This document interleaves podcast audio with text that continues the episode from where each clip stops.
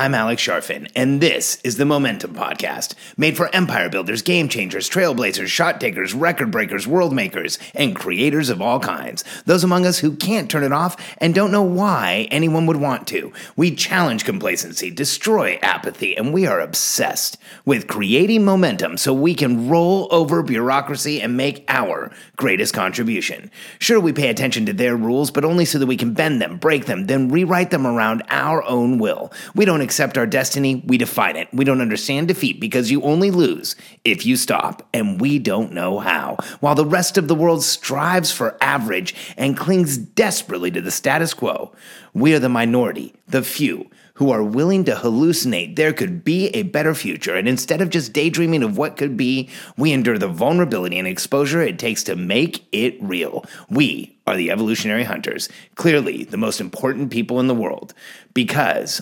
entrepreneurs are the only source of consistent, positive human evolution, and we always will be. It doesn't matter if you're better or faster. That's tough for people like us, entrepreneurs, to understand, to even hear. In fact, for people like us, and if you're like me, you use this qualifier. If there's ever been a clear outcome in your life, something that you really wanted, and a process that you understood, and a scoreboard that was clear to you and mattered, you probably ended up on top. Am I close? Or close to the top? Because people like you and I are driven to become better and faster and more proficient and more efficient and able to do more and be more and show up as more. But there's a problem with that, because it doesn't matter how efficient and effective and process-driven and routine-driven you become. And this is exactly what I help people do. There comes a time when the momentum that you're creating on your own will not be enough for you. The outcome you want will exceed the capacity for you to get there by yourself. And by the way, if you're thinking to yourself, oh, I think I can still do it. I'm going to be the exception. I'm going to be the person who makes billions of dollars without ever having a team. If you're going to be that exception, then I've got one comment for you. You are letting your ego get in the way of your contribution. Because if you can't admit you need help, that is your ego talking. And if you won't admit you need help, you will never make the contribution you are capable of making, because none of us can do this on our own. And here's the challenge. As you start to build a team, there will come a time where you start to think in this very broken way. Oh, but I'm so much better than they are at this. I'm so much faster than he is at this. I'm so much better than she is at whatever it is. And it doesn't matter what that thing is. In fact, I mean, for different entrepreneurs, it's been different things. I remember years ago, I had Terry Lynn and Don McNaughton, realtors, in one of my business development classes. And we were talking about how you have to offload, you have to build a team, you have to get the right people doing the right things and stop doing as much, because as an entrepreneur, your job is to stop doing what you're doing today so you can start doing what you will have to do tomorrow. In fact, if you're doing it right, every once in a while, you'll have this precarious feeling of like, I don't have enough to do. Well, then you're probably doing it right. That means that you're getting what you're doing out of the way and offloading it fast enough that your company can grow. And the challenge for so many entrepreneurs is that we start to build a team, we start to bring people in. And I had Terry Lynn in my class, and I asked, like, what are the things that you just can't give up? Because I was playing devil's advocate with everyone and saying, like, let's find the really, truly strategic things in each company. Like for me at the time, I offered the example. It's hard for me to find somebody else to go on the news for me. Like when I get called to do a spot on the news, that really does still have to be me, because it's me, it's my presence. And we all agreed that was a strategic outcome no one else could do. What Terry Lynn shared, hers was accounting. And I said, what? Okay, you're going to have to explain this to me, Terry Lynn. And, because here's, in my mind, I just want to share with you guys how I think about these things. Whenever an entrepreneur says to me, I can't let go of, and then insert whatever it is, I think of how many multinational companies have let go of that. And so when somebody says accounting, I'm like, well, every multinational company in the world has had to let go of accounting. They've had to put processes in place. This has been around for over 100 years. This is one of the things that's been fundamentally solved. There's checks and balances you can put in place. Like, this is something that you must offload, not something that you might hold on to. You must offload. And Terry Lynn and I had that discussion, and she and her son, Donnie, they offloaded. And I think their business doubled or tripled. Now, I'm not saying it was because she offloaded bookkeeping, but I think it had a lot to do with offloading bookkeeping, because then it makes you think like you can offload other things. And then if you offload bookkeeping and accounting, what else can you look for? And then it makes that process so much easier, because any present constraint in our lives creates a future limitation. And the present constraint of I have to be the bookkeeper. And I remember Terry explained to me, it was earnest. She's like, well, there's just so many things in there that are different that, you know, if I had to explain them to someone, it would take, you know, weeks or months. And, you know, we'd have to put together so much documentation about how we receive funds and how we pay out funds. And I just, you know, it would take a long time. And I said, well, Terry, how long have you been doing your books? And I can't remember what she said, but I think it might've been like decades. I think she might have said like 23 years or something. I can't remember. But I think I'm pretty sure it was a high number. And I said, so Terry, what you're saying is the cost of building this process is that you're going to do this forever. And I think that's where it sunk in, that you have to start letting go of things. It doesn't matter how much better or faster you are. You'll find somebody else who can do it. And I'll tell you in a minute why you're so much better and faster, so that you understand how to properly offload this stuff. Now, another one, a recent client of mine, really one of the most intense clients I've ever had. And I know I say that about my clients, but you should meet them. And this one is special. Her name's Emily Hirsch, and she and I have a very close relationship. The similarities between the two of us are like insane. She, like, we grew up in similar types of families. She had three younger brothers. I had three younger sisters. You know, we were both the oldest. We both were entrepreneurs since we were really young, didn't really fit in. Just like tons of similarities. And I love working with Emily because she applies faster than just about anyone I've worked with. But then again, I say that about most of my clients, because as I say that, I'm thinking about Alex and Layla Hormozy and Brandon and Kaylin Poland, and my clients all apply incredibly fast. That's why they're getting such incredible results. And so think about that as I go through this. You should apply what I'm saying as fast as you can. Because for Emily, when we got together, we did a full day consulting together. And when we got together, one of the things she was really having trouble letting go of, she runs an agency. And what was really like hard for her was stepping out of being the day-to-day contact for every single ads manager in her company. And here's the challenge with that. Like I had to explain to Tamalee when she was here, is that was a disservice to her clients, because that was a commitment that the company wouldn't grow, and a commitment that the processes wouldn't even become better and more efficient, because anything you're doing in a managerial leadership process, anything, is something that you can write down, understand, train someone else to do, have them look at the same things. And are they going to be as good or as fast as you? Maybe not at the beginning. Maybe not right now. But here's the magic that happens, and it happened for Emily.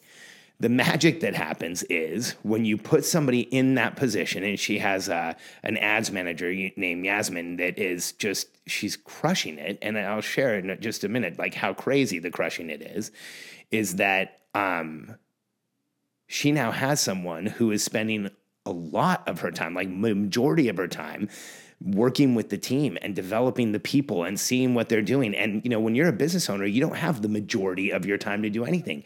So when you put somebody in a position like that and they can spend the majority of their time, they do it even better than you do. And Emily's experiencing that, like, the team is now supported in a completely different way.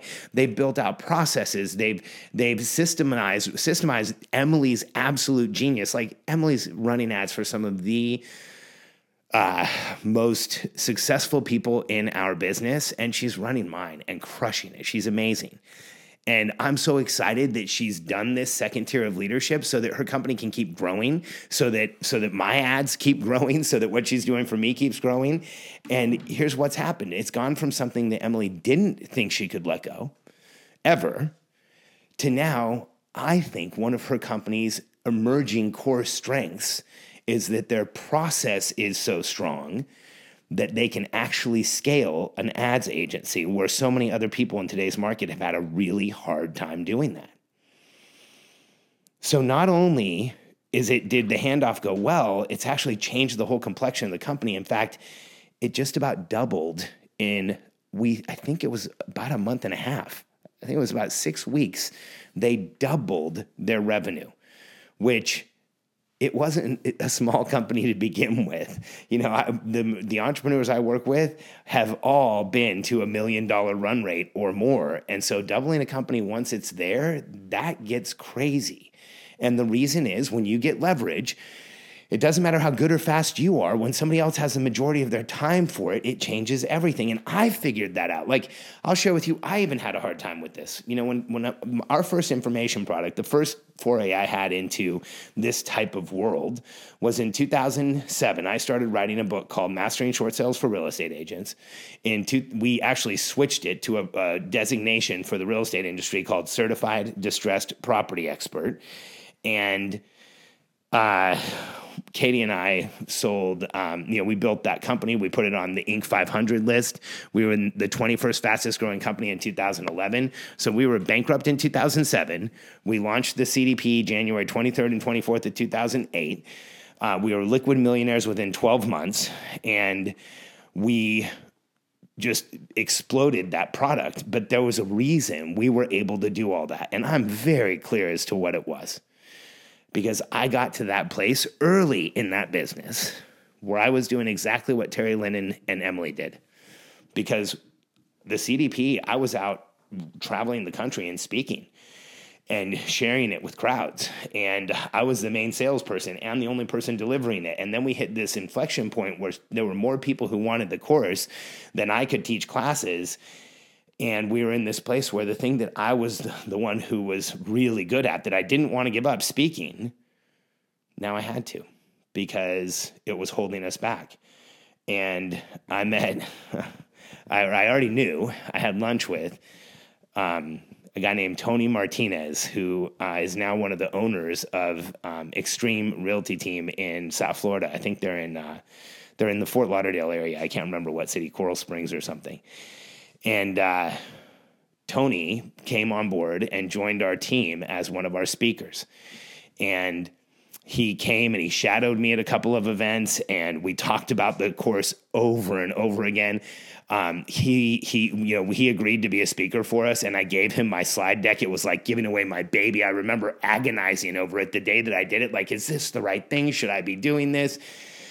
And I did it anyway, because the pull of the market dynamic was telling us we needed to put a lot more out into the market, and there was no way I was going to be able to do it by myself. And then Tony, like I said, came to an event. He practiced like crazy. I mean, I think he read the slide deck. I know he did it thousands of times, but he was going through a 2-day speech. He was actually practicing the whole thing. I'd never even done that. I just started speaking on it one time. I put together a slide deck and I walked into a room. I'd been a consultant for a long time. There were 62 real estate agents on January 23rd and 24th. I just started speaking and figured I would figure it out. And, I've been speaking for my whole career, thanks to Rick Lara in high school, my high school speech coach. And Tony really put some effort in. And I remember going out and teaching the course where he had shadowed me a few times, and then we were going to do the course together. So I was going to do 2 sections. He was going to do 2 sections. And I remember by the end of the first day, I was like, Tony, I think you need to do most of the day tomorrow, because you're crushing it. And I remember just sitting in the back of the room and watching someone else teach my material and thinking, man, he's really good at this. And I think it took... Well, to Tony's credit, it was under 6 months before, and Katie and I are data nerds, as I've said on this podcast before. So we obsessively surveyed every class we ever had, and our 5, out of 5 scale, and our average review for the CDP was like a 4.6. So I had gotten a 4.6, I'd gotten a 4.7. You know, we'd gotten really, really good scores when it came to speaker rating. Tony got the first 5, and it wasn't a small class. It was like a 30 or 35 person class, and every single one of them gave him a 5 out of 5. He beat me at the thing that I was really good at the thing that I did to build the company, at the thing that I was like the only person in the world that could do it. I had all this anxiety of giving it up, and Tony Martinez kicked my butt. It was, and I remember I saw the score, and I picked up my phone, called him, and I congratulated him. And I'm like, dude, you beat me. I can't understand this. This is crazy. What are you doing? And at the same time, I was just super proud of him, because it was, you know, here's why you are so much better or faster. I was so proud of Tony because that was my course. I put it together. I wrote every word. I knew exactly what was in it. I had done all the research. I knew how to defend all the questions. Like, I'm obsessive. And within 6 months, he took all of that obsessive work that I did and outdid me. It blew me away. But remember, he was spending the majority of his time on it. I was fitting it in. I was running into classes most of the time, like trying to, you know, do email in the hallway and answer text messages, then going in to speak. And then Tony went in and just mastered it. And so it continues to prove to me that as entrepreneurs, the number of things that we really have to do and then the number of things we try to do, there's such a disparity there. And here's why. Again, I was just going to say why you're so much better or faster. You see the future. You know what's coming next. You're better or faster because you can anticipate what's needed. You're already thinking about the next thing. You know, for why are you better and faster? You created it. Whatever it is, whatever the thing is that you're doing, like Terry Lynn, her like really obsessive bookkeeping, which, by the way, kept the books straight for a small business, which is a rarity. I'd say 9 out of 10 businesses I talk to have some problem with their bookkeeping. They're waiting on something, they're late, they've got a missed month, they've got something. And Terry Lynn didn't, but her obsessive accounting, of course you're better at it. Of course you're faster at it. You created it over the course of like however long it took you. And if you really think about why you're better or faster, you've lived this. The person you're bringing in has just been invited to try. And so I want you to think about this when you look at your business and you think, oh, well, I have to keep doing this. And then that little voice says, because you're better and faster. Because here's the fact: any present constraint creates a future limitation. And if you're walking around saying, I have to do this and insert whatever it is, it better be really important long term.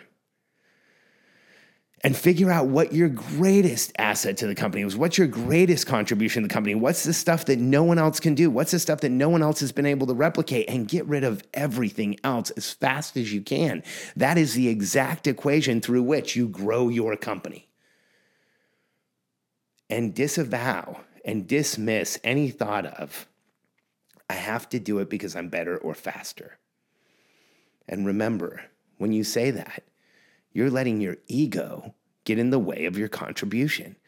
You're letting your ego block you from getting the help you need. You're letting your ego tell you that you're so good, you don't need help. When I look at the entrepreneurs that you and I respect, the people who've changed the world, the people who've left that dent in the universe, when you think of Oprah Winfrey and Steve Jobs and Elon Musk, and you look at the Warren Buffett and the titans of entrepreneurship, the number of things that they said they actually had to do, you could probably count on one hand. And when you look at the number of things the average entrepreneur tries to do, it's usually close to everything. Consider that. Make some shifts, and you will see your business explode. If you're ready to grow your business, if you want to really create focus around what you do every day and how you're progressing forward, join my brand new web class. No slides, no BS. This is content that's going to move you forward and change your life. Go to MomentumWebClass.com, MomentumWebClass.com. This is brand new, even if you've used the URL before. This is new information and a brand new presentation that I can't wait to share with you. By the end of this presentation, you'll understand the real reason why you're not making the progress you want, and no other coach is telling you. I'm looking forward to seeing you on MomentumWebClass.com, and I'll be live, so I'll answer any questions you have.